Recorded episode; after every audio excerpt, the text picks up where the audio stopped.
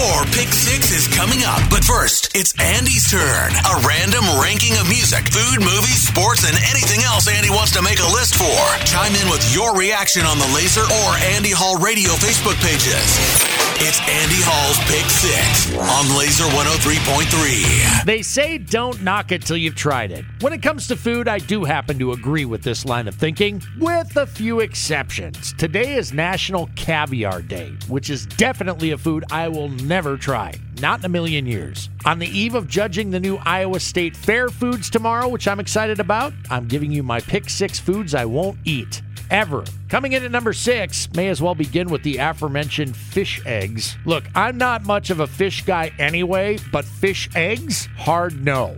And it was a hard no even before one of my idiot friends tried to sell me on the quote unquote popping sensation that happens apparently when you bite into these things. So it's like biting into an eyeball then. Yay! Gross. At number five, clams and oysters. First of all, my understanding is the consistency is that of a fistful of snot. Second, you're supposed to open your throat and let it slide down into your gut. No chewing. Do I have this right so far? You know, I could continue, I suppose, but why bother? None of this nasty for me. Number four, spam. Why the hell would I eat manufactured meat product? I'd rather starve to death.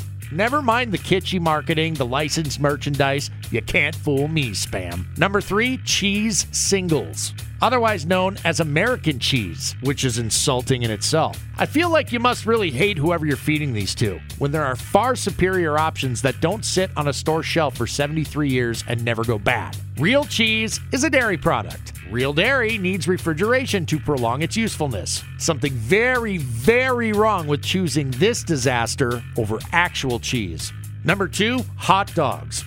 Yes, for real. As un American as it sounds, I think they're disgusting. And that may or may not be a byproduct of seeing how they're made when I was very young. Finally, at number one, a food I won't eat ever canned tuna. Again with the fish. This one actually affects me physically. Anyone opens one of these within a quarter mile of me, and I'm dry heaving. Anyone opens one of these inside my home or workplace, first of all, you're an a hole. Second, I'm suing for pain and suffering. That smell is so powerful, it permeates everything and lingers like a fart, a fishy, fishy fart. I'm sure there's countless others that I didn't mention here, but that's my list. Agree? Disagree? Can't wait to hear from you on this one. That was Andy Hall's Pick Six. Looking for your thoughts and opinions on the Laser or Andy Hall Radio Facebook pages. Stay tuned. Your Pick Six is coming at the top of the hour on Laser 103.3.